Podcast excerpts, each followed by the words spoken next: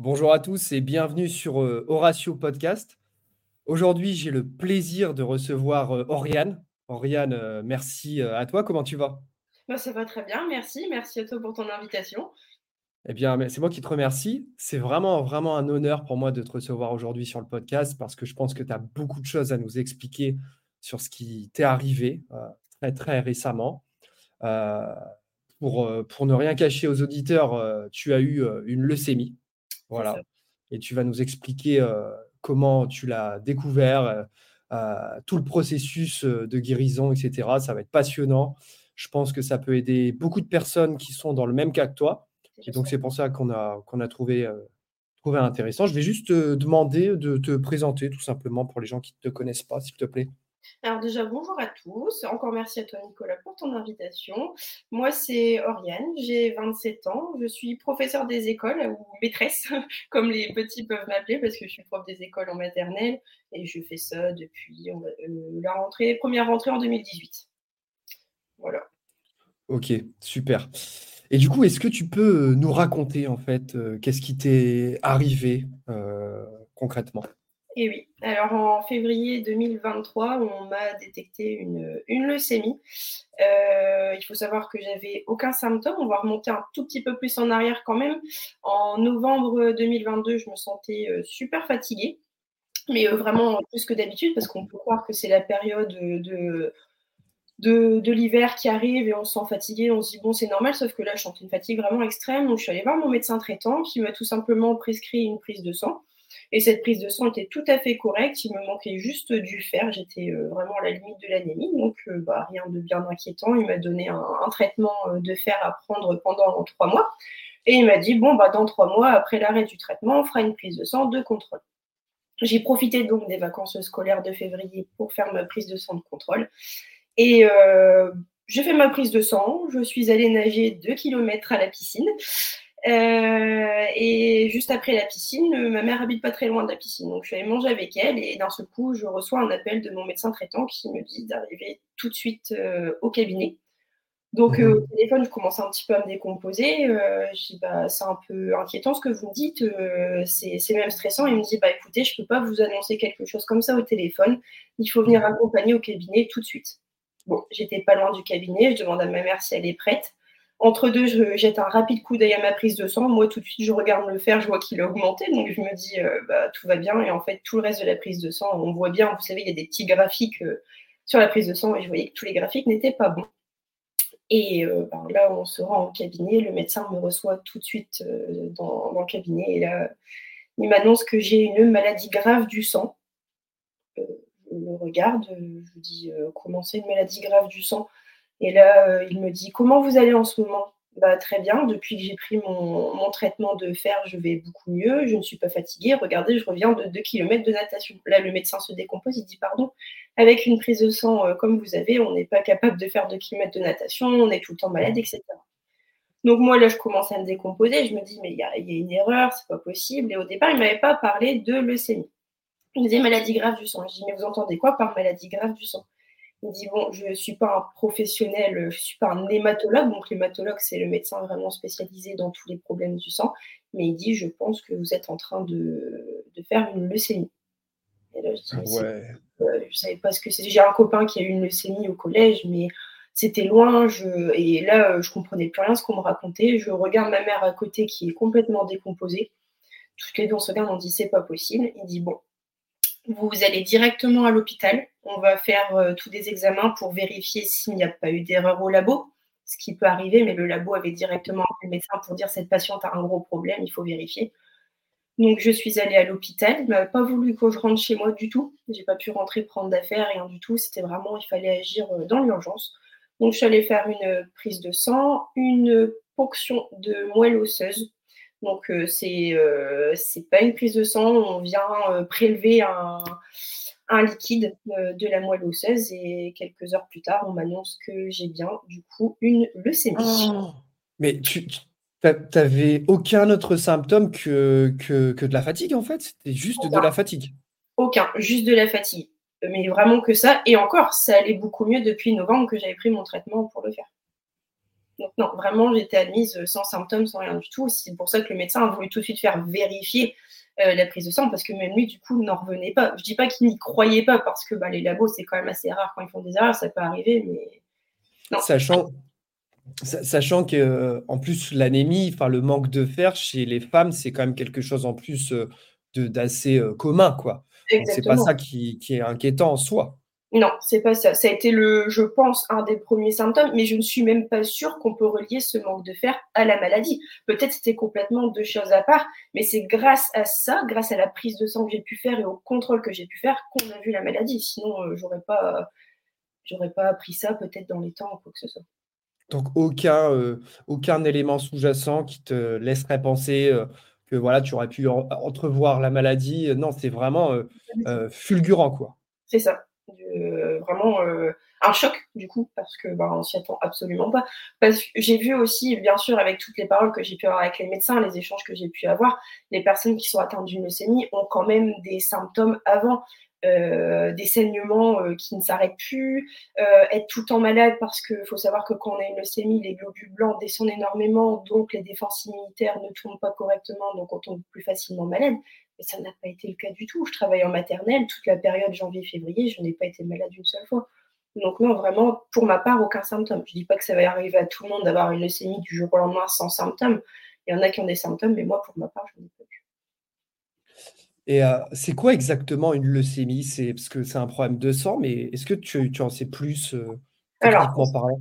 Sans rentrer vraiment dans les termes médicaux, parce que je ne suis pas médecin, mais forcément, à force d'être dans les milieux médicaux pour ça, je peux expliquer quand même. Une leucémie, c'est un cancer du sang. Donc, c'est les cellules du sang qui, qui, ne fonctionnent plus correctement. Et ça touche aussi les cellules de la moelle osseuse. Il faut savoir que les cellules de la moelle osseuse sont celles qui nous permettent de combattre tous les virus, toutes les infections euh, qu'on peut recevoir. Et euh, du coup, quand on a atteint cette maladie, les cellules ne fonctionnent plus, donc on ne peut plus combattre les maladies. Et de là, euh, si un simple rhume peut tourner à la catastrophe, puisque euh, le corps n'est plus à même de se combattre. Et quand on fait une prise de sang, ça marque qu'on a des blastes. Alors au départ, on parlait de blastes, hein, on arrive là et on se dit mais qu'est-ce que c'est quoi une blast? Et en fait, ce sont des cellules cancéreuses qui ont commencé dans le sang et après c'est la moelle osseuse aussi qui était remplie de blastes, donc de cellules cancéreuses. Il y a plusieurs types de leucémie. La mienne, c'est une leucémie aiguë myéloïde, parce que dans les leucémies aiguës, il y a plusieurs types. Euh, je ne saurais pas parler de l'autre, je sais juste qu'elle s'appelle la leucémie lymphoblastique. Donc ça, mhm. je ne peux pas en dire plus sur ce sujet-là. Je sais que c'est d'autres cellules du sang qui sont touchées. Bon bref, moi, c'est la leucémie aiguë myéloblastique. Je sais qu'il existe aussi une leucémie chronique. Là, c'est un traitement à vie.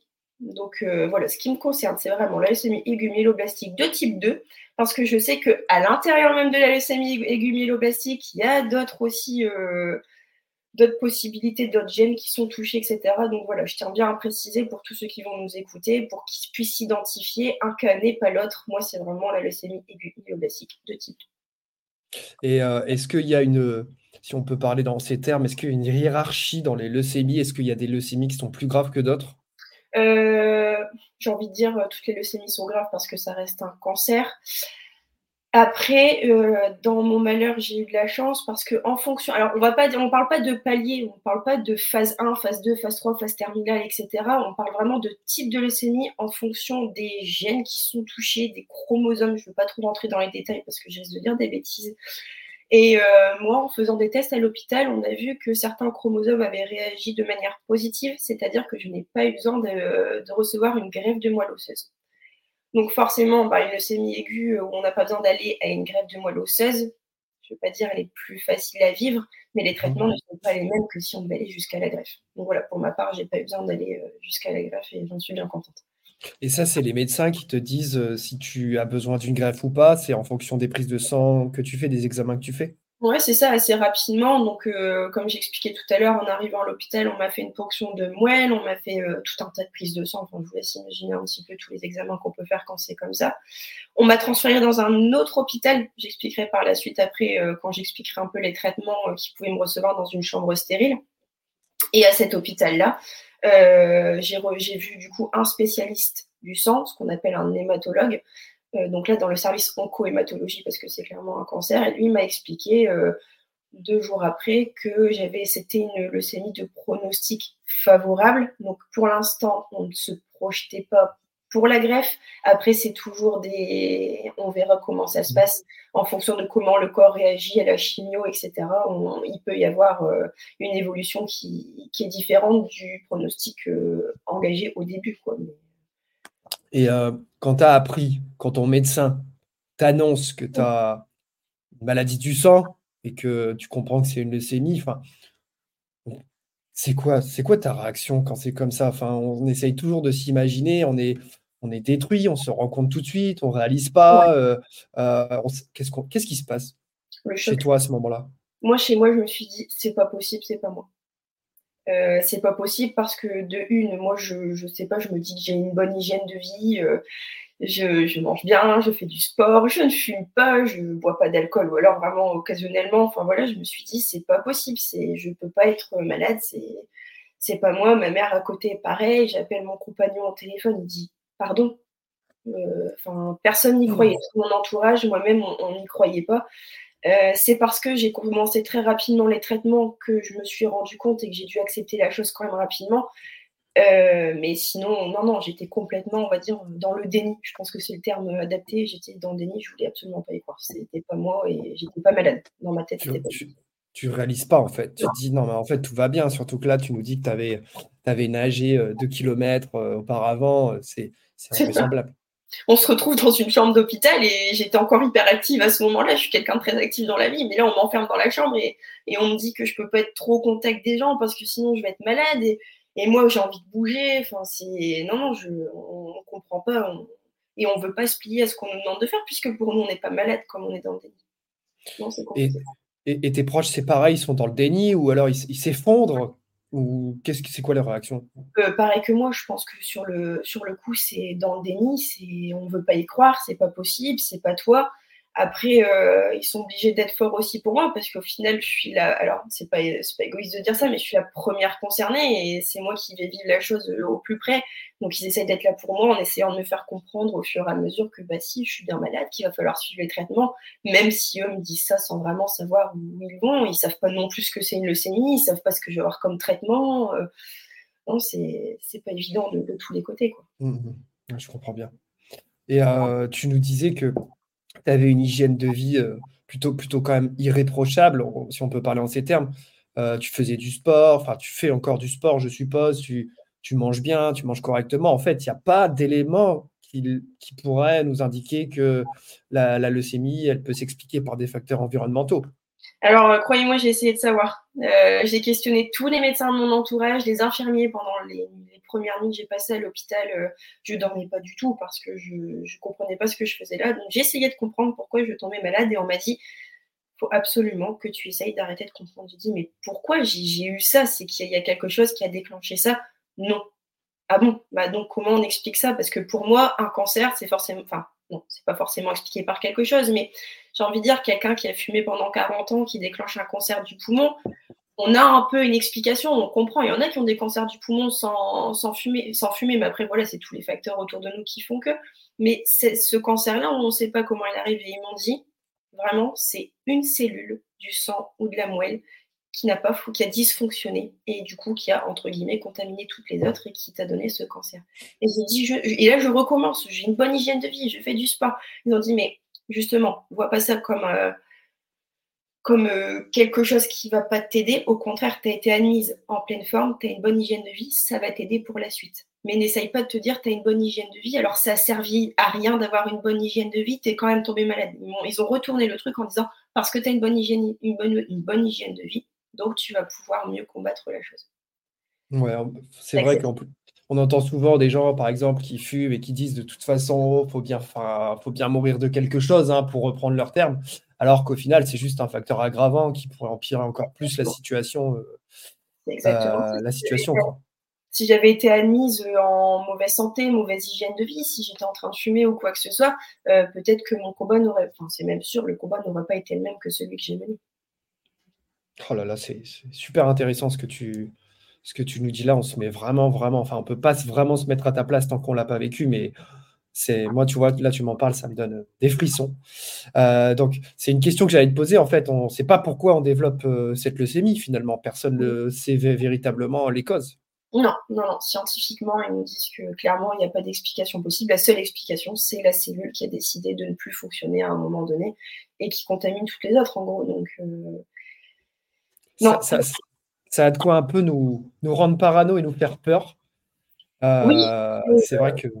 Il faut pas, il faut pas être parano parce que ça peut arriver à n'importe qui à n'importe quel moment, mais il faut pas se dire ok ça peut m'arriver demain. Il faut continuer sa vie, euh, continuer le sport au maximum, en tout cas avoir une activité physique régulière, il faut bien manger, il faut limiter les excès. Je dis pas de, ne jamais fumer, de ne jamais, si, l'idéal ce serait de ne pas commencer, mais de ne jamais boire d'alcool ni rien du tout. Il faut continuer à vivre. Après voilà, il faut mesurer les, les risques et et être raisonnable dans, tout ce qu'on fait, mais il ne faut pas non plus faire une fixette et devenir parano en se disant oh, du jour au lendemain, elle a été admise à l'hôpital, elle n'avait pas de symptômes, ça peut m'arriver. Oui, oui, il faut être lucide, ça peut arriver, mais ça, n'arrive pas à tout le monde non plus. Hmm. Et donc, euh, après, après cette découverte, quand tu découvres euh, cette leucémie, ça a été quoi euh, les premières choses que tu as dû faire? Est-ce que tu as un protocole tout de suite ou est-ce qu'on te laisse chez toi? Qu'est-ce qui se passe là? Pas du tout. Euh, contrairement aux autres cancers où quand on nous apprend la maladie, euh, le côté psychologique arrive, on a un mois pour se préparer au traitement, on voit plein de médecins qui expliquent les processus, etc. Dans le cas de la leucémie aiguë, pour ceux qui ne savent pas ce que ça veut dire aigu, c'est vraiment quelque chose qui survient sous quelques jours ou sous quelques semaines. Donc peut-être que cette leucémie, je la traînais que depuis quelques semaines ou même que depuis quelques jours. C'est quelque chose qui envahit le corps de manière très très très rapide. Donc euh, des traitements très rapides à mettre en place. Euh, été admise un mardi, je fais encore bien connaissance des détails à l'hôpital, le vendredi on m'a posé une voie centrale, donc c'est quelque chose qui rentre dans la veine pour euh, administrer les traitements plus facilement plutôt que d'être piqué tous les jours dans le bras, etc. Le vendredi, je recevais euh, ma, première chimio. ah ouais. C'est super rapide en fait. C'est très rapide parce que la leucémie aiguë, je sais que j'avais 80% de blast, donc ce qui est énorme. Il ne restait plus grand chose de, de ça entre guillemets dans le corps, donc il fallait vraiment agir et la chimio qui va attaquer toutes ces cellules euh, cancéreuses et donc, euh, on commence par une chimio euh, d'une semaine pendant 24 euh, heures sur 24 en chambre stérile, parce qu'il faut savoir que cette chimio-là en particulier détruit absolument tous les globules blancs, donc toutes les défenses immunitaires. Donc, on nous met un peu sous bulle, donc dans une chambre qui a un système d'air qui, vient stériliser l'air. Enfin, voilà, il y, a un flux qui se fait pour que l'air dans, la chambre soit le plus sain possible pour éviter d'attraper des bactéries. Donc pendant une semaine, on a cette chimio-là. Et après, on reste dans cette chambre stérile jusqu'à ce que les défenses immunitaires commencent à remonter un tout petit peu. Donc en fait, tu restes dans une chambre complètement isolée du monde extérieur. Complètement. On n'a même pas le droit d'aller dans le couloir de l'hôpital. Je ne pouvais pas sortir de, je ne pouvais pas ouvrir la porte de ma chambre quand les, les personnes, les soignants, mes proches ouvrir la porte de la chambre, il fallait que je sois pas euh, au plus proche de la porte. Il fallait surtout pas que j'ai euh, de l'air entre guillemets contaminé. Et tu as, le droit à des visites quand même euh, de ta famille, de tes amis? Alors ça, c'est le plus compliqué parce que oui, on a le droit aux visites de, de, la famille. Il faut savoir qu'ils sont habillés de la tête aux pieds. Ils ont une charlotte, ils ont une blouse, ils ont des surchaussures parce que bah, les chaussures viennent de l'extérieur, il ne faudrait pas contaminer non plus la chambre. Mais ça fait peur parce qu'on se dit qu'ils peuvent être malades eux aussi, me donner quelque chose. Donc on se dit, est-ce qu'on fait venir plein de personnes pour se sentir soutenu Est-ce qu'on fait venir que quelques personnes pour limiter euh, les microbes, etc. Donc euh, c'est vraiment très compliqué, on devient complètement parano, on a peur, ils veulent nous donner des choses dans la chambre, il faut que tout soit désinfecté. Euh, c'est très compliqué, donc moi pour ma part, je me suis limitée pendant le mois où j'étais en chambre stérile à voir les mêmes personnes parce que j'avais peur après, on verra par la suite que j'aurais pu voir plus de personnes, parce que si on voit les personnes qui font extrêmement attention, j'aurais pu, mais c'est tellement compliqué de se dire qu'on peut tomber malade facilement que, oui, on peut voir des gens, mais il faut faire très attention. Oh là là là là, et comment tu, comment tu vis ça? Psychologiquement, c'est ça qui est très très compliqué, là, comme tu, comme tu le dis, c'est d'un côté, tu sais que tu as cette maladie, et d'un autre côté, tu vois plus personne c'est ça. C'est, je vais pas minimiser la chose, c'est traumatisant. Clairement, euh, se retrouver du jour au lendemain, j'ai quand même un métier où je vois énormément de personnes à la journée.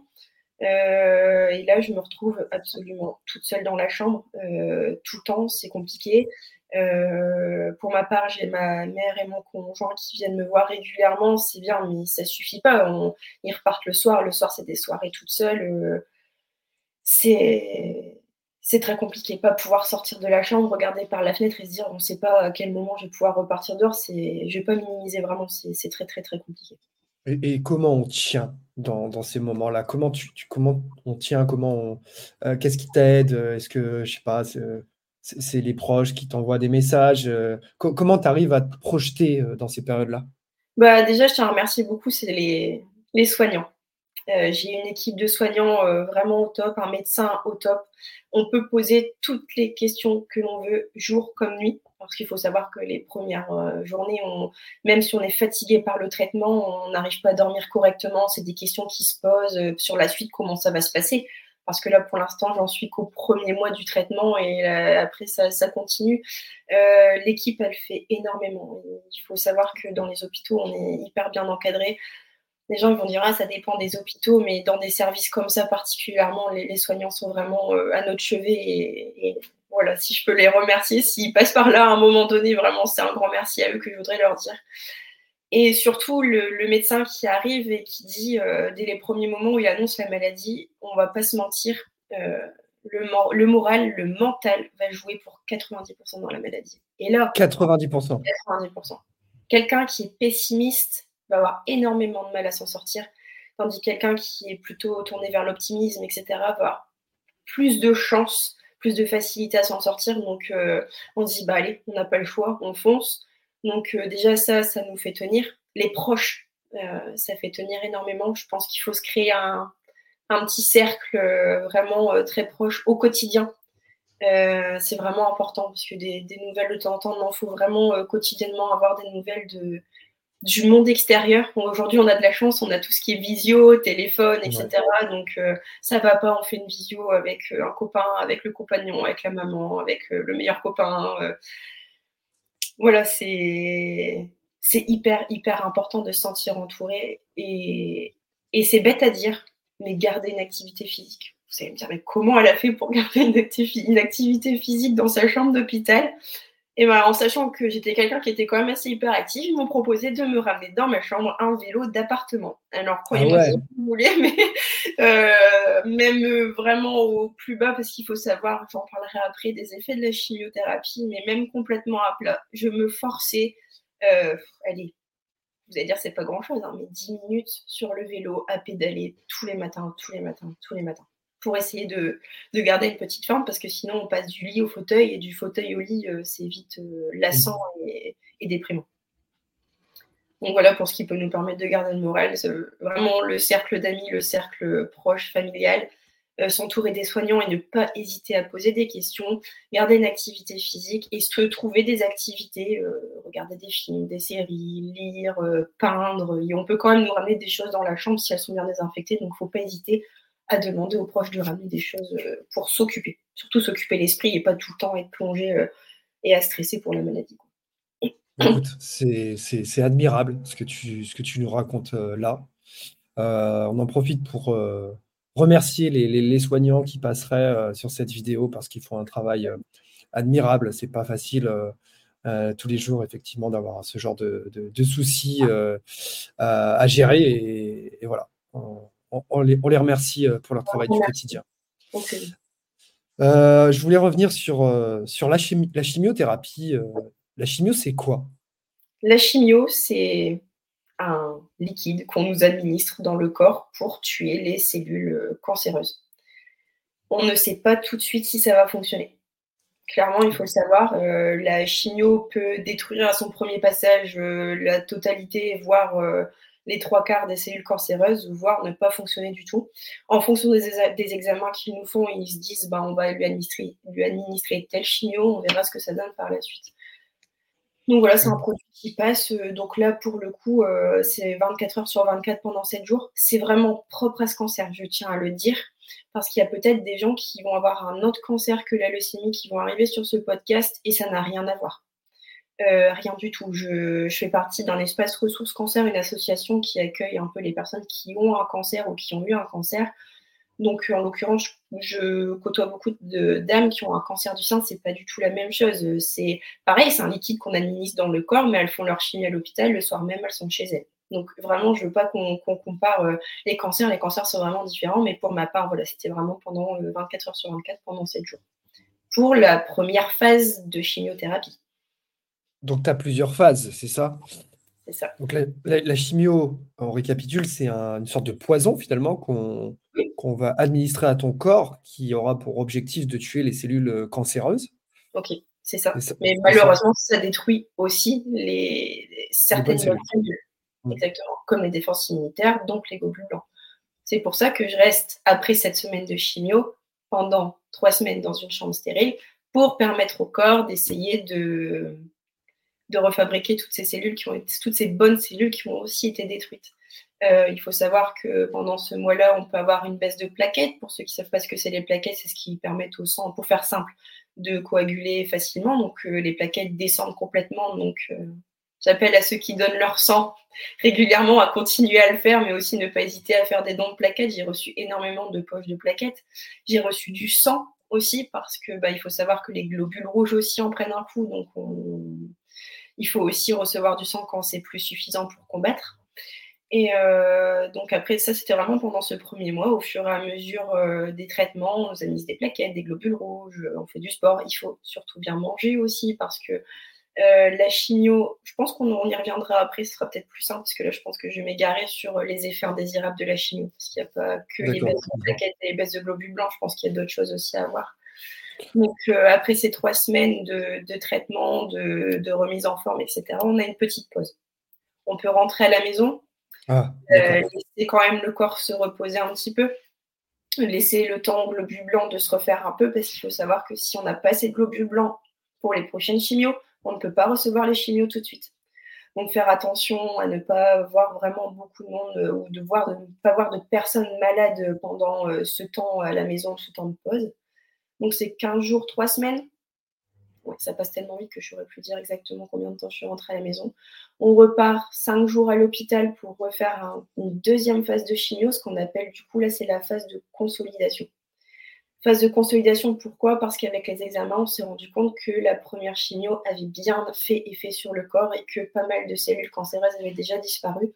Donc, ce qui a voulu dire que la chimio a commencé à faire son effet sur le corps. Donc, c'était clairement positif. Donc, on m'annonce que je vais commencer la phase de consolidation. Cinq jours à l'hôpital, on me réadministre de la chimio, deux heures le matin, deux heures le soir. Je ne rentre pas chez moi pendant cinq jours. Après les cinq jours, petite pause chez moi pendant cinq jours, le temps que la chimio fasse effet sur tout le corps, qu'elle redétruise encore une fois les bonnes et les mauvaises cellules. Et là, mhm. on recommence pour un processus en chambre. Alors, cette fois-ci, ce n'est pas la chambre stérile, c'est une chambre normale d'hôpital dans laquelle on va mettre un appareil qui vient filtrer l'air, stériliser l'air. Ensuite. On est là pendant une dizaine de jours jusqu'à ce que les bonnes cellules euh, se reproduisent. On fait une pause à la maison, 10, 15 jours jusqu'à ce que les globules blancs remontent. Et on recommence ça, une deuxième phase de consolidation. Ah ouais. Ensuite, on repart à la maison et ensuite, on refait une troisième phase de consolidation. Et c'est terminé. C'est lourd quand même. C'est lourd. C'est très très lourd. Euh, après, alors je ne vais pas minimiser ce que j'ai eu, mais moi, après les trois fois, c'était terminé. Il y en a, après les trois fois, il faut seulement qu'ils aillent faire leur grève de moelle osseuse. Et là, c'est dans un autre hôpital, c'est c'est la greffe, c'est encore un mois en chambre stérile, c'est encore tout un autre processus. Et c'est pas parce qu'on va. Alors ça, on me l'a bien expliqué parce que la greffe, c'était pas. On m'avait, on me l'avait écarté au début, mais c'était pas sûr à 100%. Et j'arrêtais pas de poser des questions sur cette greffe et je posais la question, est-ce que si on va à la greffe, est-ce qu'il y a plus de risques de ne pas s'en sortir? Non, complètement pas. Ceux qui vont à la greffe, il ne faut pas perdre tout espoir. Euh. Il faut vraiment voir ça comme bah, c'est pour terminer tout le processus de chimio qui a été entamé. Donc ça, je tiens à le dire aussi, parce que c'était une inquiétude vraiment sur le coup. Oh, mais si au final, la chimio, elle ne fait pas assez effet, qu'est-ce qui va m'arriver? Si je vais à la greffe Je ne sais pas pourquoi on m'a dit que j'allais pas aller à la greffe, mais ça restait dans ma tête, j'avais peur d'y aller. Alors qu'au final, il mhm. faut avoir peur d'y aller, c'est pour terminer le processus. Donc là, c'est vraiment chimio, euh, rétablissement chez toi, chimio, rétablissement chez toi. C'est finalement quand tu retournes chez toi, c'est un peu ta, bouffée d'oxygène. Bouffée d'oxygène, euh, retrouver le compagnon, les animaux, c'est hyper important. C'est sentir aussi, c'est bête, mais l'air sur la peau parce que bah, enfermé dans une chambre d'hôpital, on ne peut pas ouvrir les fenêtres, il faut le savoir. Hein, l'air extérieur n'est pas, n'est pas bon dans ces cas-là. Donc, quand on retrouve un peu de globules blancs, vraiment être dehors, ça fait du bien grosse bouffée d'oxygène. On n'est pas bien, faut, faut pas se dire qu'on va aller courir un marathon en sortant de l'hôpital, c'est clairement pas le cas, on n'est pas bien du tout, mais, mais, ça permet de revoir quelques personnes en, faisant, en prenant des précautions. Donc quand, tu, quand tu revois tes proches, euh, tu les revois avec. Euh, tu, es obligé de mettre un masque, euh, tu as des habits particuliers? Obligatoirement, non. Après, c'est mieux parce que, ben, en plus, on sort quand même d'une épidémie Covid, donc on a toujours peur de d'avoir ça. Mais après, au-delà de ça, si la personne est enrhumée, si elle a une gastro ou quoi que ce soit, oui, il vaut mieux toujours prendre les précautions et mettre un masque. Enfin, moi, pour ma part, on me conseille de mettre un masque. Ouais. Et euh, la, chimio, euh, quand tu la reçois, est-ce que ça, ça, fait mal? Tu sens que c'est quelque chose qui fait du mal à ton corps euh, Ça te met dans un état émotionnel particulier ou pas du tout? Alors, quand elle passe, c'est absolument pas douloureux. Les premiers jours, clairement, je ne ressentais rien du tout. Euh, les trois ou quatre premiers jours, euh, c'est comme si on passait. Enfin, vous voyez, quand on est à l'hôpital, on nous met toujours les petites perfusions d'eau pour continuer à nous hydrater. Bah, c'est une poche comme ça qu'on vient de mettre et on se dit. On a, on, souffre pas, on a mal, on a mal. Clairement, je peux pas dire que j'ai souffert. Euh, alors, je vais pas dire j'ai pas souffert physiquement parce que par la suite, si, on souffre physiquement parce que on est complètement à plat. Euh, on n'a plus d'énergie, euh, on a des nausées. Alors ça, il faut savoir que les nausées, c'est un traumatisme de tout le monde parce que c'est vraiment l'effet secondaire qui revient le plus souvent. Maintenant, les soignants gèrent bien ça. Avant d'avoir la chimio et régulièrement dans la journée, on nous donne des traitements pour éviter d'avoir la nausée. Après, clairement, la chimio est tellement forte que, que la nausée arrive quand même à un certain moment. On a de la perte d'appétit. Et puis, on va parler de la chose qui fâche euh, quand même et qui est très compliquée euh, pour une femme. Il y a la perte de cheveux qui intervient très rapidement. Comme c'est une mhm. chimio qui est vraiment administrée pendant une semaine, la perte des cheveux arrive très, très, très, très rapidement. Et ça, c'est Et ça, c'est systématique pour toutes les personnes recevant la chimio, la, perte de cheveux? Alors, euh, dans le cas de la leucémie, de la chimio qu'on reçoit, oui, on perd forcément les cheveux. Euh, comme j'ai dit tout à l'heure, je suis en contact avec d'autres personnes qui ont un cancer, qui ont d'abord eu des traitements par chimio, qui ont aussi perdu les cheveux. Mais par la suite, leur chimio de consolidation ne fait plus perdre les cheveux. Donc, je pense que les trois quarts de, de traitements par chimiothérapie, clairement, font perdre les cheveux, mais pas toutes non plus. Quoi. C'est, je suis pas médecin, j'ai pas envie de rentrer dans les détails, je voudrais pas dire de bêtises, mais, mais la plupart du temps, oui, on, perd les cheveux. Et c'est très compliqué. Toi, ça a été rapide? Oui. Euh, au bout de la deuxième semaine en chambre stérile, j'ai commencé à avoir des, des poignées de cheveux. Il faut savoir que j'ai été admise à l'hôpital avec une longue chevelure euh, blonde. Je tiens à préciser parce que on pourrait se poser la question. Euh, et tout le monde me disait Ah, t'as des beaux cheveux je comprenais pas. Je dis, mais pourquoi ils me parlent tous de mes cheveux? Parce qu'au départ, on pense pas forcément tout de suite à la perte de cheveux. On est tellement emmené dans le cercle de la maladie, des traitements, des ceci, des cela, enfin des questionnements, etc., qu'on pense pas tout de suite aux cheveux. Et, les soignants, t'as des beaux cheveux, etc. Mais au bout d'un moment, je dis, mais pourquoi vous me parlez tout le temps de mes cheveux? Ils ont dit, t'es es au courant, tu vas perdre tes cheveux. Mais là, alors oui, j'étais au courant, mais je crois que je voulais me le cacher. Et, tu euh, pas Non, pas du tout. Ils m'ont même proposé de de me couper les cheveux au fur et à mesure. Mmh. Non, déjà pour moi, couper mes cheveux, c'était compliqué avant ça, mais là, dans ce cadre-là, pour moi, c'était hors de question. Sauf qu'au fur et à mesure, on commence à perdre des poignées de cheveux, des, mèches entières. On se réveille le matin avec des, touffes de cheveux euh, sur l'oreiller. Et là, ça commence à devenir très compliqué. Je n'ai pas demandé à un soignant de venir me couper les cheveux. J'ai demandé à ma maman de, venir avec une paire de ciseaux à l'hôpital et elle me les a coupés au fur et à mesure. Alors là, je le dis avec le sourire, mais parce que j'ai le recul suffisant pour en parler. Et aujourd'hui, ça commence à repousser. Enfin, ça même bien repoussé. Donc, euh, je peux en parler avec le soir, mais c'est vraiment une étape compliquée euh, à passer. Donc, voilà, on coupe les cheveux au fur et à mesure jusqu'à ce qu'il ne reste plus grand-chose euh, sur la tête. Et là, ben là, on est obligé de, se cacher derrière un. alors, pas obligé, parce qu'il y en a qui le vivent très bien et qui vivent sans leurs cheveux, qui vivent crâne découvert. Moi, je n'ai pas pu. J'ai mis un bonnet sur ma tête. Tout de mmh suite. Je comprends que pour, euh, pour, euh, pour, pour les femmes ou pour certaines femmes de manière générale, c'est vrai que les cheveux ou leur coupe de cheveux, la façon de se coiffer, ça fait partie d'une identité. D'ailleurs, on peut, on peut même le, le projeter sur, sur les hommes, c'est la même chose. Hein. Quand on perd nos cheveux, c'est compliqué. Alors pour une femme, j'imagine même pas. Et, et, tes cheveux, du coup, ils, ils repoussent, ils repoussent au bout de combien de temps? Parce que je suppose qu'ils finissent par repousser tes cheveux. Tes Alors, c'est une phase pas évidente non plus parce que pendant les temps de pause, vous savez, comme j'ai expliqué tout à l'heure, les 15 jours, 3 semaines de pause à la maison, il y a un petit duvet, bah, comme les bébés, clairement, qui commence à repousser. Mmh sauf qu'à chaque phase de chimio qu'on m'administrait, je reperdais mes cheveux à chaque fois. Donc le petit duvet disparaissait. Et... Donc à chaque fois, j'étais contente, je voyais un peu les cheveux repousser. Et, les, quelques jours après les, phases de chimio, ça retombait. Donc euh, bah, à chaque fois, c'est un peu un retour en arrière qui n'est qui est pas évident à vivre. Donc, euh, mais sinon, après la dernière phase de, chimiothérapie, le, duvet, euh, je vais dire, je sais pas, au bout de 15 jours, 3 semaines, commence à bien se voir. Et après, voilà, c'est le processus de la pousse de cheveux qui se remet en route. Mmh et euh, pendant cette période, tu nous as parlé du foulard notamment. Il existe d'autres solutions. Alors, il y a le foulard. Est-ce qu'il y a des perruques sur mesure pour les gens qui ont cette perte de cheveux? Alors oui, on peut tout de suite. Alors euh, du coup, moi, comme j'étais quand même pas mal prise à l'hôpital, j'ai pas tout de suite fait les démarches pour aller chez une prothésiste capillaire, mais on nous conseille d'aller voir une prothésiste capillaire. Donc c'est des maisons des coiffeurs ou même des gens qui sont installés qui, proposent ce service-là, qui euh, vous proposent des, perruques euh, qui sont qui peuvent être remboursées par la Sécu en fonction du cheveu que vous choisissez de la perruque, etc. C'est plus ou moins remboursé, mais on a quand même un une belle prise en charge par rapport à ça. Et oui, on fait des essayages de, perruques, etc. Alors, c'est pas évident euh, comme démarche parce que ben, mmh. on, ne se retrouve pas complètement. Mais voilà, pour une transition, c'est pas mal d'avoir ce choix-là.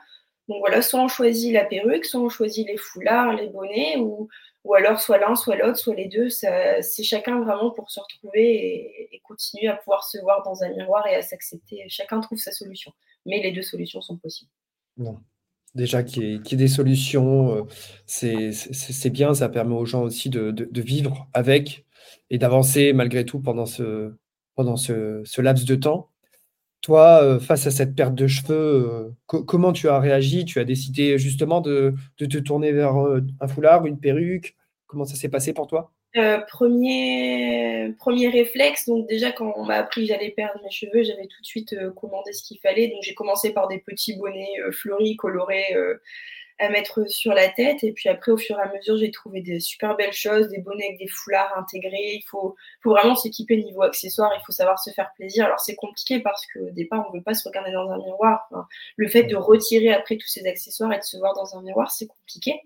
Mais voilà, premier réflexe, bonnet, foulard. Et puis après, euh, quand, entre deux, quand j'ai eu un petit regain d'énergie entre deux chimios, j'ai décidé d'aller voir une prothésiste capillaire et je suis allée choisir une, une perruque que mhm. j'ai mis les, premiers, les premiers mois de la maladie. Comme ça, quand, quand je sortais euh, un petit peu, je mettais ma perruque et puis euh, et je me sentais quelqu'un d'autre, mais en même temps, je me disais que les gens ne se rendaient pas compte que j'étais malade euh, mhm. avec cette perruque sur la tête. Tandis que quand c'est un foulard ou un bonnet, il faut pas, faut pas se mentir, les gens nous regardent différemment. Est-ce que c'est difficile à vivre, ça, le regard des autres? Une fois sorti de l'hôpital, oui. À l'hôpital, euh, donc euh, quand on est enfin autorisé à sortir un peu de la chambre parce que les défenses ont commencé à remonter, euh, on sort dans les couloirs, mais on, est plusieurs dans ce cas-là, donc euh, ça va encore. Le regard des autres, il est. Ça passe, on ne le ressent pas euh, comme le regard des autres à l'extérieur, dans les magasins, etc. Là, c'est plus compliqué. On sent un peu de la pitié dans le regard des gens et c'est pas ce qu'on cherche, en fait. mais mhm. c'est, on leur en veut pas parce que bah, peut-être que moi-même, quand je voyais quelqu'un avec un foulard dans les magasins avant, bah, j'avais mal au cœur pour la personne. Donc voilà, on peut pas leur en vouloir, mais c'est pas évident à vivre. Mmh est-ce que tu, tu, ton père ses sourcils aussi? Alors, euh, la plupart euh, des femmes avec qui je discute toujours dans cette même association ont perdu l'intégralité de leurs cils et de leurs sourcils. Euh, moi, je ne sais pas si c'est parce que la chimie était différente de la leur. J'ai posé la question au médecin. C'est vrai qu'effectivement, dans mon cas et dans le cas des leucémies, sourcils et cils se fragilisent, se dégarnissent un petit peu, mais j'ai pas perdu l'intégralité. Il faut savoir qu'il existe des petits. Alors, c'est comme un mascara pour les femmes, mais même pour les hommes, du coup, ils peuvent l'utiliser. C'est des vitamines à mettre sur les cils et sur les sourcils pour les renforcer et pour, euh, du coup, leur donner un petit, un petit coup de pouce. Euh. Bon, voilà, j'ai pas tout perdu, ça s'est dégarni, mais j'ai trouvé cette solution de mettre des vitamines pour euh, peut-être éviter de perdre tout le reste. Peut-être que si j'avais pas eu cette solution-là, peut-être que j'aurais tout perdu. ils m'ont dit à l'hôpital qu'un cas n'était pas l'autre. Donc, voilà, c'est une solution que je peux transmettre aux gens petite astuce. Bah, écoute, merci de nous avoir parlé de ça parce que c'est vrai que c'est un, un, sujet qui peut sembler tabou pour, euh, pour certaines personnes, alors que ça ne devrait pas parce que ce sont des choses que nous pouvons vivre. Hein. Tout à chacun peut, peut vivre ces étapes-là. Et je pense que si plus de personnes comme toi euh, prenaient, euh, prenaient, la parole et si nous les écoutions, on serait peut-être moins euh, on serait peut-être un peu plus avisé face à ce, à ce genre de choses. Et ça, ça permettra aussi aux gens d'éviter euh, potentiellement de regarder euh, des malades et donc de renvoyer cette image du malade à lui-même à chaque fois systématiquement. Et c'est ça qui est compliqué aussi, je pense, pour les malades. C'est bien de, tomber sur quelqu'un qui a vraiment vécu ça et qui, qui, en parle ouvertement parce que les premiers réflexes qu'on a aussi, la grosse erreur à, à ne pas faire, du coup, c'est d'aller euh, voir sur Internet euh, mmh. le pourcentage de survie de quelqu'un qui a une leucémie. Euh, enfin, un cas n'est pas l'autre. Clairement, c'est pareil. Celui qui va m'écouter aujourd'hui va peut-être se dire, mais j'ai rien vécu. La, la, même chose de ce qu'elle dit, mais après, un cas n'est pas l'autre, mais ça permet de soulever quand même certains questionnements auxquels on ne trouve pas forcément les réponses sur Internet. Évident. Tu as totalement raison, je pense. C'est vrai que la majorité des, des, gens, et moi le premier, dès qu'on a un petit bobo, on a tendance à regarder euh, tout de suite sur Google, ah, qu'est-ce que j'ai on tombe sur des, sur des choses euh, catastrophiques. Je pense qu'il n'y a pas de règle générale. Il n'y a, pas de, a pas de règle générale chez les gens. Il, faut se battre. De toute façon, on n'a pas le choix. Effectivement, il faut se battre et il n'y a pas de règle immuable. C'est le, le, terme le plus important euh, là-dedans, c'est se battre, clairement. C'est un combat. Hein. La maladie, c'est clairement un combat. C'est mais voilà, il faut l'affronter la tête haute. Et... Alors, je dis pas, hein, il y, a des moments euh, extrêmement compliqués. On n'a pas envie de voir forcément des gens tout le temps. On n'a pas envie d'en parler sur le coup, etc. Voilà, il y, a des périodes plus basses, il y a des périodes plus hautes. Et il faut réussir à, trouver un juste milieu entre les deux et, et pas baisser les bras, jamais. Mmh. Écoute, c'est admirable que, tu, ce que tu nous dis là. Et ensuite, une fois que tu as fini tous ces protocoles et que tes cheveux repoussent, est-ce qu'il y a des, solutions pour aider à, la repousse des cheveux, pour permettre euh, que ça pousse peut-être plus vite, je ne sais pas Alors, solution miracle, euh, non, clairement pas. Hein. Le, cheveu pousse comme il a envie de pousser et ça prend quand même un certain temps. Après, leur donner un coup de pouce, oui, euh, déjà utiliser les produits les plus neutres possibles, les plus doux possibles. Euh, en regardant forcément des petites vidéos sur YouTube, des choses comme ça, à discuter avec les gens, les soignants, etc. C'est vraiment euh, utiliser euh, tout simplement l'huile ricin, se faire des petits massages crâniens pour stimuler un peu la, pousse du cheveu. Mais après, il faut s'armer d'une grande patience. là, voilà, j'ai fini les traitements en juillet 2023. On est en janvier 2024. J'ai quand même déjà une belle repousse de cheveux. Ah c'est vrai que ça a bien repoussé quand même euh, en six mois environ. Enfin, juillet, août, septembre. Effectivement. Pas de solution euh, directe. Coup de pouce, c'est possible. Ensuite, je voulais te poser euh, comme question au niveau de la chimio, toujours mm. en dehors de cette perte de cheveux, est-ce qu'il y a d'autres éléments sur toi? Est-ce qu'il y a une, une perte d'appétit? Est-ce qu'il y a une perte de poids? Alors, en général, oui. Après, on m'a tout de suite mis au clair avec ça. On m'a dit que clairement, la, bah, nourriture, la nutrition, c'était un truc hyper important, euh, que j'allais avoir des nausées et du coup une perte d'appétit, mais que moins je vais manger, moins je vais apporter des choses à mon corps et moins il va avoir euh, l'énergie pour se battre contre tout ça. Donc logiquement, les personnes, de ce que j'ai pu entendre des soignants, euh, dans les chambres d'à côté, par exemple, ne touchaient pas leur plateau repas tellement ils n'étaient pas bien, etc. Mais moi, je sais pas, il y a comme un déclic qui s'est fait. Mes plateaux repas, je les dévorais. Alors j'en avais mhm. pas euh, c'était pas la faim qui me, qui me donnait euh, l'envie de manger, c'était le, vraiment la volonté de vouloir avancer au plus vite possible. Donc j'essayais de manger vraiment le, le plus de choses possible. Après, perte de poids, oui, clairement, j'ai eu une sonde alimentaire pour me forcer à me nourrir même dans les fois où j'arrivais pas forcément à manger et à apporter plus que ce que le corps aurait besoin pour combattre. Donc voilà, oui, il y a une perte de poids, mais en même temps, il y a une solution, il y a des solutions de la, de la part des soignants qui nous permettent de ne pas en perdre de trop. Et même pour mon pour mon cas, euh, j'étais admise, euh, ils m'ont dit que j'étais pas, j'étais un peu limite au niveau du poids. Du coup, ils ont réussi à m'en faire prendre avec des compléments alimentaires, vous savez, les, petites boissons euh, hyper protéinées avec la sonde alimentaire. Donc voilà, ça s'est stabilisé et j'ai réussi à combattre et à réussir à continuer à manger malgré tout. Et qu'est-ce qu'on mange à l'hôpital dans ces moments-là?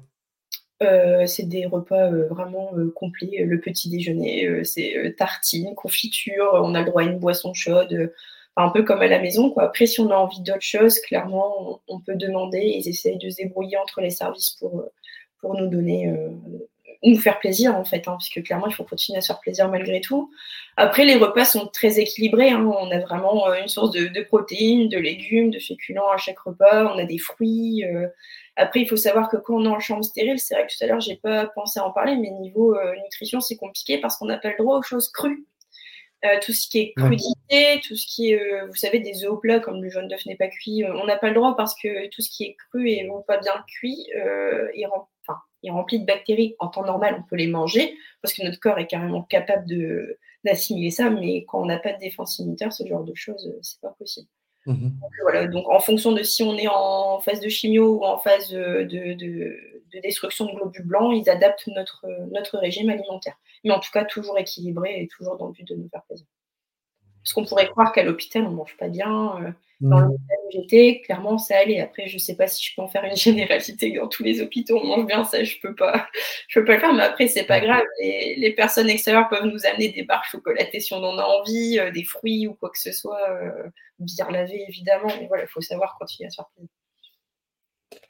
Et donc, tout ce, tous ces protocoles, toute cette période, ça dure combien de temps au total? Ça, ça a duré combien de temps? Alors, pour ma part, j'ai commencé en février et je suis sortie la dernière fois de l'hôpital en juillet. Euh, parce que je n'ai pas été malade entre deux. Parce qu'il faut savoir que si on est malade entre deux phases de chimio, on ne peut pas commencer tout de suite la suivante parce que notre corps est trop faible. Voilà, j'ai vraiment fait attention à ne pas tomber malade entre deux. J'ai pris toutes les précautions possibles pour ne pas trop reculer mes chimios. Ça peut être plus long. Ça ne peut pas être moins long, je crois. je pense que d'après les médecins, j'ai vraiment eu le, le, cas de figure où j'ai pu tout enchaîner correctement. Ça peut être plus long, ça c'est sûr. Mhm. Euh, je, connais des, personnes qui ont, enfin une autre personne qui a eu ça en particulier, qui est tombée malade plusieurs fois et le, processus a duré quand même un peu plus d'un an. Donc voilà, mhm. pour ma part, de février à juillet, ajusté en fonction des gens, un cas n'est pas l'autre. Donc ça a fait euh, ouais, six mois où vraiment tu as eu des protocoles à suivre, des prises de sang régulières, des chimios, avant de pouvoir rentrer chez toi, on va dire, euh, plutôt durablement. C'est ça exactement. Six mois hyper, hyper, hyper intense il faut le dire. Et au niveau de ton travail, je suppose que du coup tout s'arrête quand tu apprends euh, que tu es malade. Euh, tout s'arrête. Et au niveau de ton travail, quelles sont les démarches? Comment ça se passe? Concrètement Est-ce qu'il y a des choses à faire? C'est une très bonne question parce que euh, sur le coup, on se dit, quand j'ai appris ma maladie, j'ai dit au médecin, mais moi je travaille lundi. Il me regarde, je dis, mais non. Je dis, mais si, les petits vont m'attendre. j'étais complètement à côté de la plaque. Je dis, non, non. Euh, bah, j'ai comment je fais? Il faut un arrêt ou quoi que ce soit. Il dit, arrêtez de vous poser des questions, vous verrez après. Effectivement, du coup, on se rend compte que le travail, là, clairement, il passe pas avant toute chose, il va passer après. Donc, les premiers mois, euh, donc moi, c'est par rapport à l'éducation nationale. Hein, euh, après, pour les autres métiers, c'est la même chose. on envoie les, bulletins de situation à l'hôpital. Vous savez, le papier qu'on a à l'accueil des hôpitaux euh, qui justifie notre, c'est comme un arrêt maladie, mais qui justifie qu'on est bien à l'hôpital. Entre deux, on voit le médecin traitant qui fait euh, des arrêts maladie, ou même l'hématologue ou l'oncologue. Et puis, euh, moi, je continuais comme ça jusqu'à ce qu'un jour, je reçoive une notification de ben, vous avez été en arrêt maladie pendant autant de temps, il va falloir faire la demande de congé longue maladie. si j'avais su avant, j'aurais fait la démarche avant, parce que c'est quand même quelque chose qui prend du temps, donc il faut le savoir quand on sait qu'on va être malade pendant longtemps, qu'on va devoir recevoir des traitements, etc., il faut faire une demande de congé non maladie assez rapidement. Donc moi, j'ai dû envoyer ça euh, euh, bah, du coup au rectorat. Après, voilà, envoyer à son employeur. Et euh, ce congé longue maladie, c'est une demande qu'on fait de nous-mêmes. On joint un, compte rendu, soit de l'hémato, soit du médecin traitant dans le courrier, et on demande pour une première année d'absence, comme quoi on ne pourra pas reprendre le travail. Donc ça, après, voilà, ça passe devant un médecin conseil, soit on passe devant un médecin du travail, soit on n'y passe pas parce qu'au vu du compte rendu, voilà, il n'y a, pas, a pas non plus discussion à, ne pas accepter le congé longue maladie. Mais voilà, il y a une demande à faire qui est hyper importante et il ne faut pas trop traîner avant de la faire parce que ça peut mettre un certain temps pour pouvoir être payé malgré tout. Parce que si la demande de congé longue maladie n'est pas faite en temps et en heure, le salaire forcément va baisser un petit peu, voire de moitié, parce que ça ne sera pas justifié. Pas d'inquiétude, mmh. par la suite c'est régularisé. J'ai eu bien sûr euh, le complément de tout ce que je n'avais pas eu euh, quand la demande de congé longue maladie n'avait pas été faite. Mais voilà, il faut, il faut y penser et c'est pas évident parce que ben, on est à l'hôpital, on n'a pas envie de faire les démarches administratives, etc. Mais, mais il faut le savoir. Voilà. Et n'hésitez pas, euh, vous qui écoutez cette émission, n'hésitez pas vraiment à, vous entourer d'une assistante sociale, par exemple, dans vos démarches.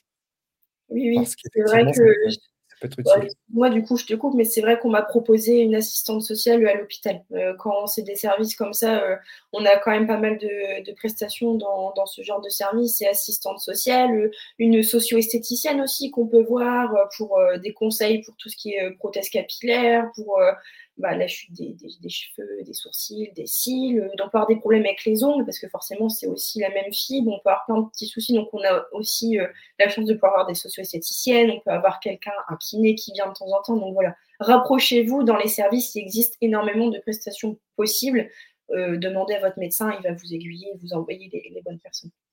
ça, c'est vraiment bien parce que ne, pas rester tout seul, pour moi, c'est, je pense que c'est quelque chose aussi d'important dans, la lutte contre cette euh, maladie. C'est vrai que les, psychologues, euh, tous les gens qui peuvent, euh, qui peuvent venir nous aider sont les, les, bons à prendre, en fait, comme on dit, parce que tout doit être mis en œuvre pour vaincre en fait, cette maladie. Je pense que c'est une des chances que nous avons en France, c'est d'avoir au moins des, des, professionnels de santé qui sont là dans ce genre de situation, du moins.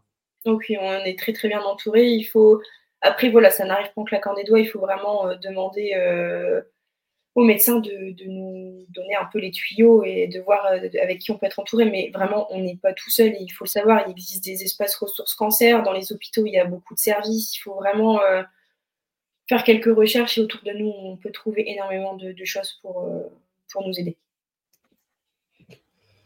Dans tout ça, Oriane, dans toute cette épreuve, qu'est-ce qui a été le moment le, plus difficile selon toi?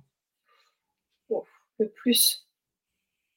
Euh, c'est très compliqué parce que tout, ces, tous ces mois ont été un, vraiment un calvaire à vivre. Ça a été très, très, très, très compliqué. Euh, apprendre la maladie, c'est une chose. Euh, être séparé de ses proches et devoir vivre enfermé mmh autant de temps, c'en est une autre. C'est très compliqué. Euh, le, fait de devoir faire des ponctions de moelle osseuse aussi, euh, je vais peut-être minimiser euh, dans, mes paroles d'avant, mais c'est ça pour le coup qui est assez douloureux. Donc à chaque fois que je devais en faire une, c'était quelque chose. ne pas savoir, ne pas pouvoir se projeter plus loin que demain, parce qu'on ne sait pas de quoi l'avenir est fait. Et moi qui aimais bien tout planifier à l'avance, là clairement je ne pouvais pas. Euh, en fait, ouais, la chose la plus difficile, je ne saurais pas dire parce qu'il y a vraiment beaucoup de choses difficiles à, vivre là-dedans. Euh. C'est vraiment une, épreuve euh, de, chaque instant, du moment où on l'apprend jusqu'à la, jusqu'à la guérison. Finalement, c'est, toutes les étapes sont différentes et un pas à la fois vers, vers la guérison. C'est, bien ça, si je comprends bien. Même après la guérison, il faut savoir que moi, je pensais qu'une fois guérie, donc ce qu'on appelle en rémission, allez, j'allais reprendre ma vie comme avant, mais non il y a eu la vie d'avant, il y a eu la vie pendant et il y a la vie d'après. Pour l'instant, la vie d'après, elle est, elle est assez compliquée aussi parce qu'on a peur. Hein. on a peur de la récidive, on va pas se le cacher. Donc, euh, c'est des examens réguliers, etc. Mhm.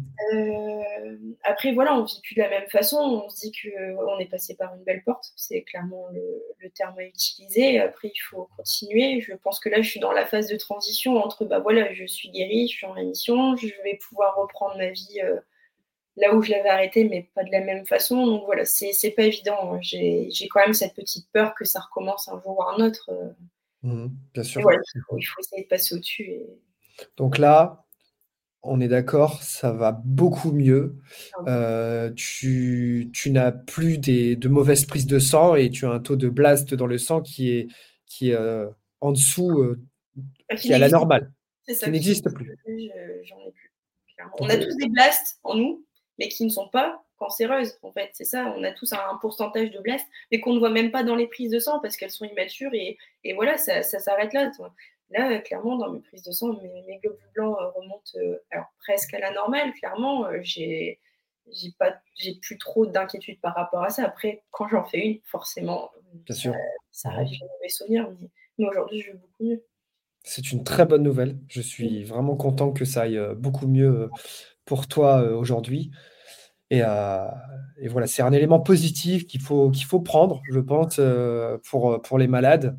Euh, ne pas se dire que euh, forcément on va rechuter. Il y, a, des gens qui en guérissent. Euh, je pense aussi tu as, tu as un exemple dans la lutte contre cette, cette maladie.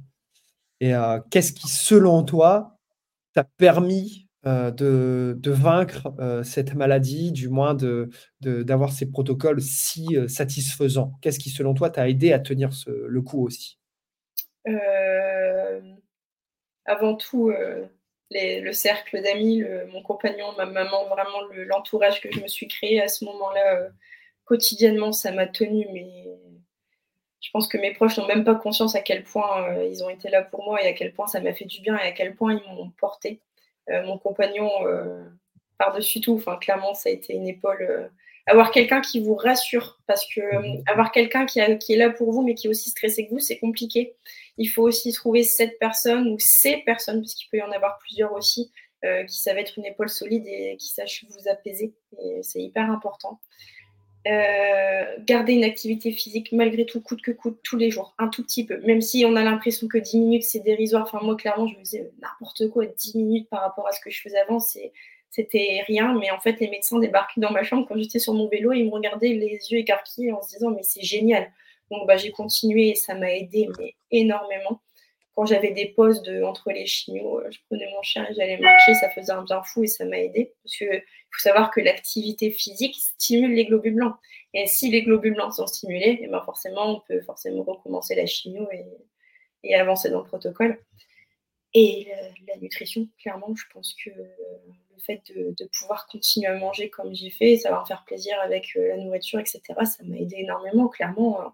j'ai comme j'ai dit tout à l'heure, j'ai presque pas perdu de poids. J'ai réussi à trouver des solutions qui m'ont aidé. Euh. Alors, ça a été des compléments alimentaires, euh, des boissons, des yaourts, etc., mais ça a été aussi trouver une alimentation hyper équilibrée qui m'a aidé à surmonter tout ça. Je pense que c'est vraiment les trois choses qui, ressortent le plus. Après, il y aurait eu d'autres choses. Forcément, il y a des facteurs qui arrivent en plein milieu qui nous aident. Une personne qui, qui, ressurgit et qui prend de nouvelles, ça peut être énormément de choses. Mais voilà, euh, l'entourage, l'activité physique et la nutrition, je pense que c'est vraiment les trois trucs que je vais mettre en avant. Euh, Donc voilà, garder une, bonne mentalité, euh, garder une hygiène de vie très, très, très euh, cohérente au niveau de la nutrition, au niveau du sport. C'est super important pour les malades. C'est ça. Continuer à sourire aussi. Ça m'a beaucoup aidé. Mmh. Euh, les soignants ont été assez euh, bah, hallucinés en me voyant soi, mais en fait, je disais, en faisant la tête, c'est comme ça qu'après, on rentre dans un cercle vicieux, on déprime, on n'est pas bien, etc. Donc, le moral, clairement, ils m'ont dit à 90%, mais en fait, pour moi, c'est même pas 90%, pour moi, c'est 99%, voire 100%. Sans le moral, sans le mental qu'on peut avoir, c'est beaucoup plus compliqué. Donc, euh. je, le, vois là, en tout cas, tu es toujours souriante et ça fait vraiment plaisir de te voir comme ça. Ça va en inspirer plus d'un, je, pense, et, c'est parfait. J'espère bien. Pour la suite, euh, quelles sont les prochaines étapes? Euh, Tu des prises de sang tous les combien de temps? Alors, du coup, là, ce qui, ce qui se passe depuis juillet, c'est que j'ai une prise de sang basique tous les deux mois.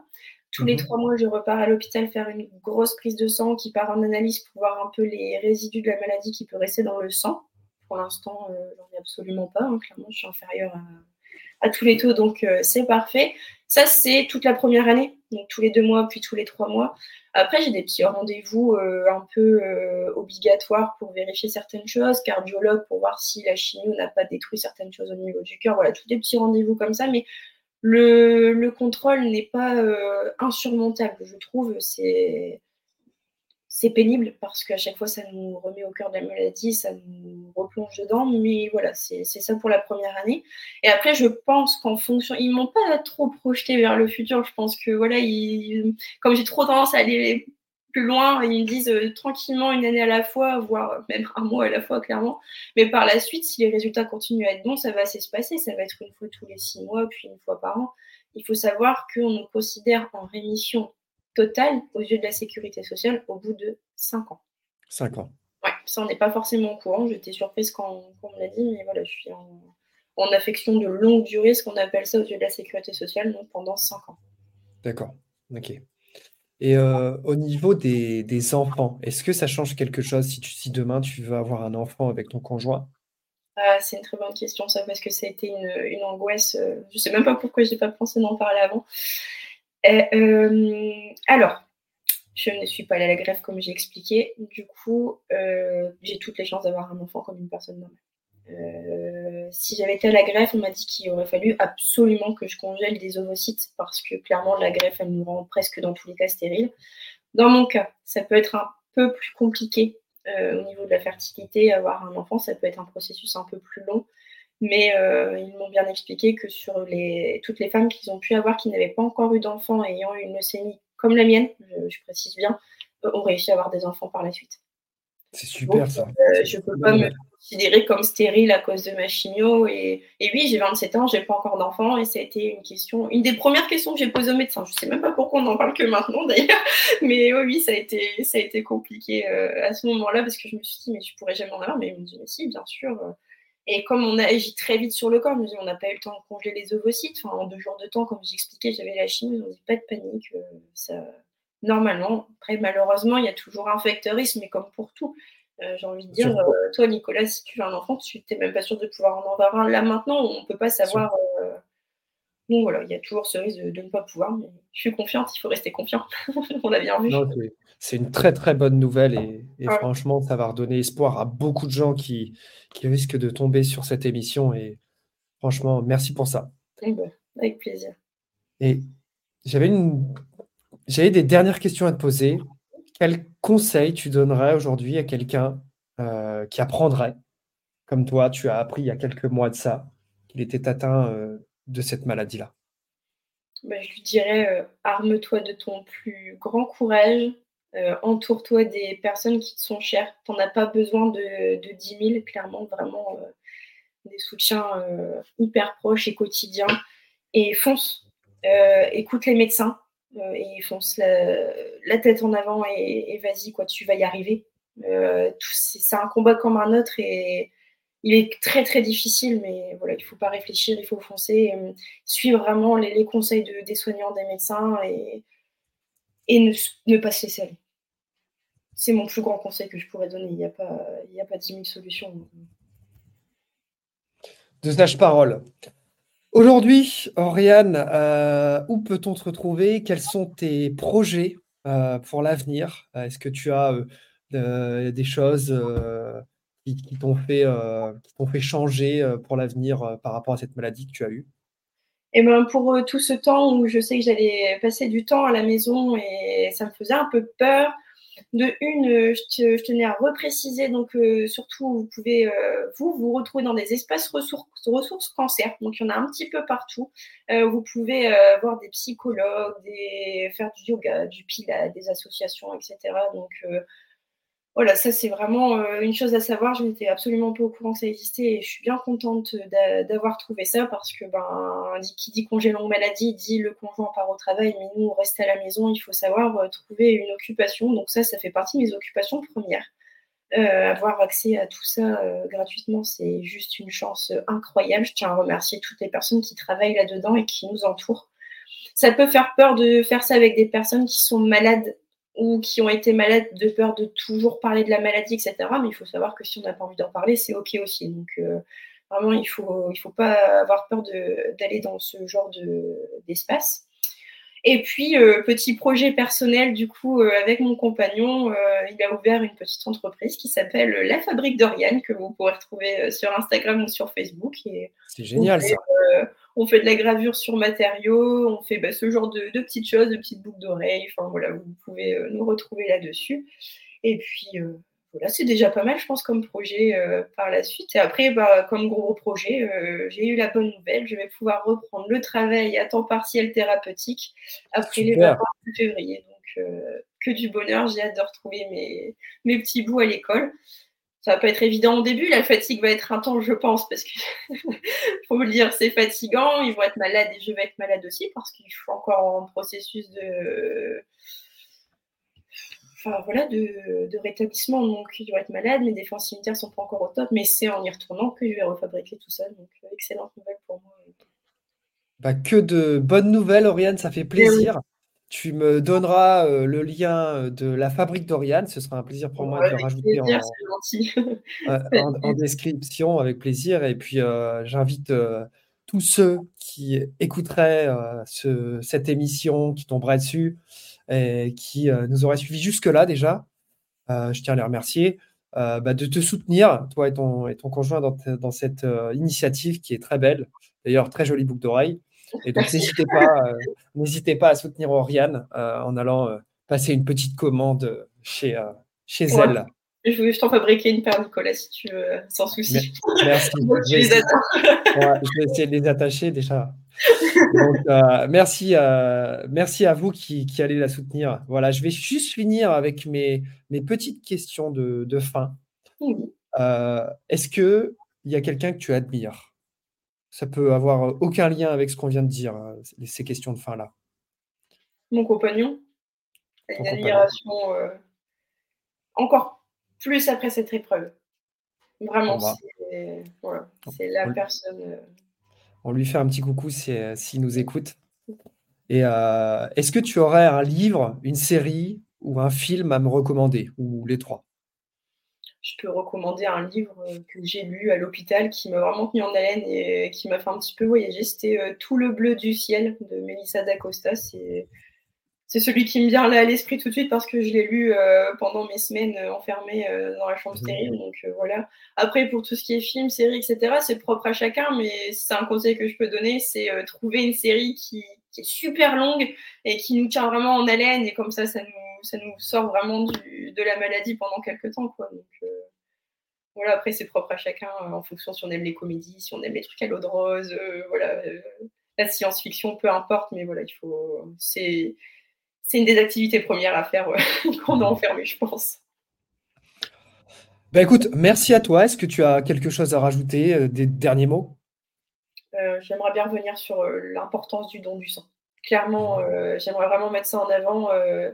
si vous n'avez jamais donné votre sang et que vous, êtes en capacité de le donner, que vous ne prenez pas trop de traitements, etc. au quotidien, faites la démarche d'appeler l'EFS, donc qui est le l'établissement qui permet de faire le don du sang pour voir si vous êtes, enfin, si vous pouvez donner votre sang, et aussi le don de plaquettes. Vraiment, rapprochez-vous de ça. Euh, vous ne pouvez pas savoir le, nombre de, poches de plaquettes ou de sang que j'ai pu recevoir, et du coup, tout le service. Euh, pendant que j'étais là, tous les jours, c'est des poches de sang qui arrivent, des poches de plaquettes. Et pendant un moment, on a eu peur parce qu'on m'a dit le stock de plaquettes descend, le stock de sang descend. Euh, donc voilà, j'appelle vraiment aux gens à ne surtout pas hésiter à, à les donner. Ça prend pas longtemps, ça ne fait pas mal. Vous n'êtes même pas obligé de regarder pour ceux qui ont peur du sang. Vous ne regardez même pas euh, le sang couler. Et, voilà, c'est, ça prend pas longtemps euh, pour le sang. Pour les plaquettes, c'est un peu plus long, mais bon, après trois quarts d'heure pour sauver une vie, euh, ça n'a pas de prix, je pense. Voilà. C'est, vrai, tu as, tu as, tout à fait raison de souligner ce point-là. N'hésitez pas vraiment à aller donner votre sang. Ça vous prend une demi-heure dans votre journée. Vous pouvez donner pour les hommes tous les deux mois, me semble-t-il. Pour les femmes, c'est un peu moins souvent, mais vous allez aider des gens qui sont dans cette situation rien a connue. Ça peut tous nous arriver, ça peut arriver à nos proches. Donc vraiment, euh, on insiste là-dessus, n'hésitez pas, n'hésitez pas, ça, ça va aider beaucoup de personnes. Ça. En tout cas, permettre Nicolas juste avant pour conclure, je remercier absolument tous ceux qui ont été là pour moi. Euh, je ne sais pas comment les remercier. Je, pense que pour certains, ils n'ont même pas conscience à quel point euh, leur rôle dans, ma maladie était euh, important et à quel point ça a pu me sauver clairement. Donc pour ceux qui passent par là et qui écouteraient ça jusqu'au bout, je les remercie du fond du cœur et, et voilà, je serai reconnaissante à tout jamais. Voilà. Bah, merci à toi pour ces sages paroles, Oriane. Merci d'être passé sur cette émission. Merci pour euh, faire en sorte que ce, que tu as eu ne soit plus un tabou, qu'on puisse en parler, qu'on puisse parler de tout. C'était vraiment un plaisir pour moi de, de t'écouter, euh, partager ton expérience. Je suis certain que les gens qui, qui ont écouté euh, sont contents également d'avoir eu ce, ce, retour. Donc, je te suis reconnaissant pour ça. merci. Merci. Je remercie également les gens qui nous ont écoutés jusque-là. Je vous invite à vous abonner sur les différentes plateformes de partage, sur YouTube, sur euh, Spotify notamment. Il y aura d'autres épisodes très prochainement. Et voilà, je vous dis à la prochaine et à bientôt. Au revoir.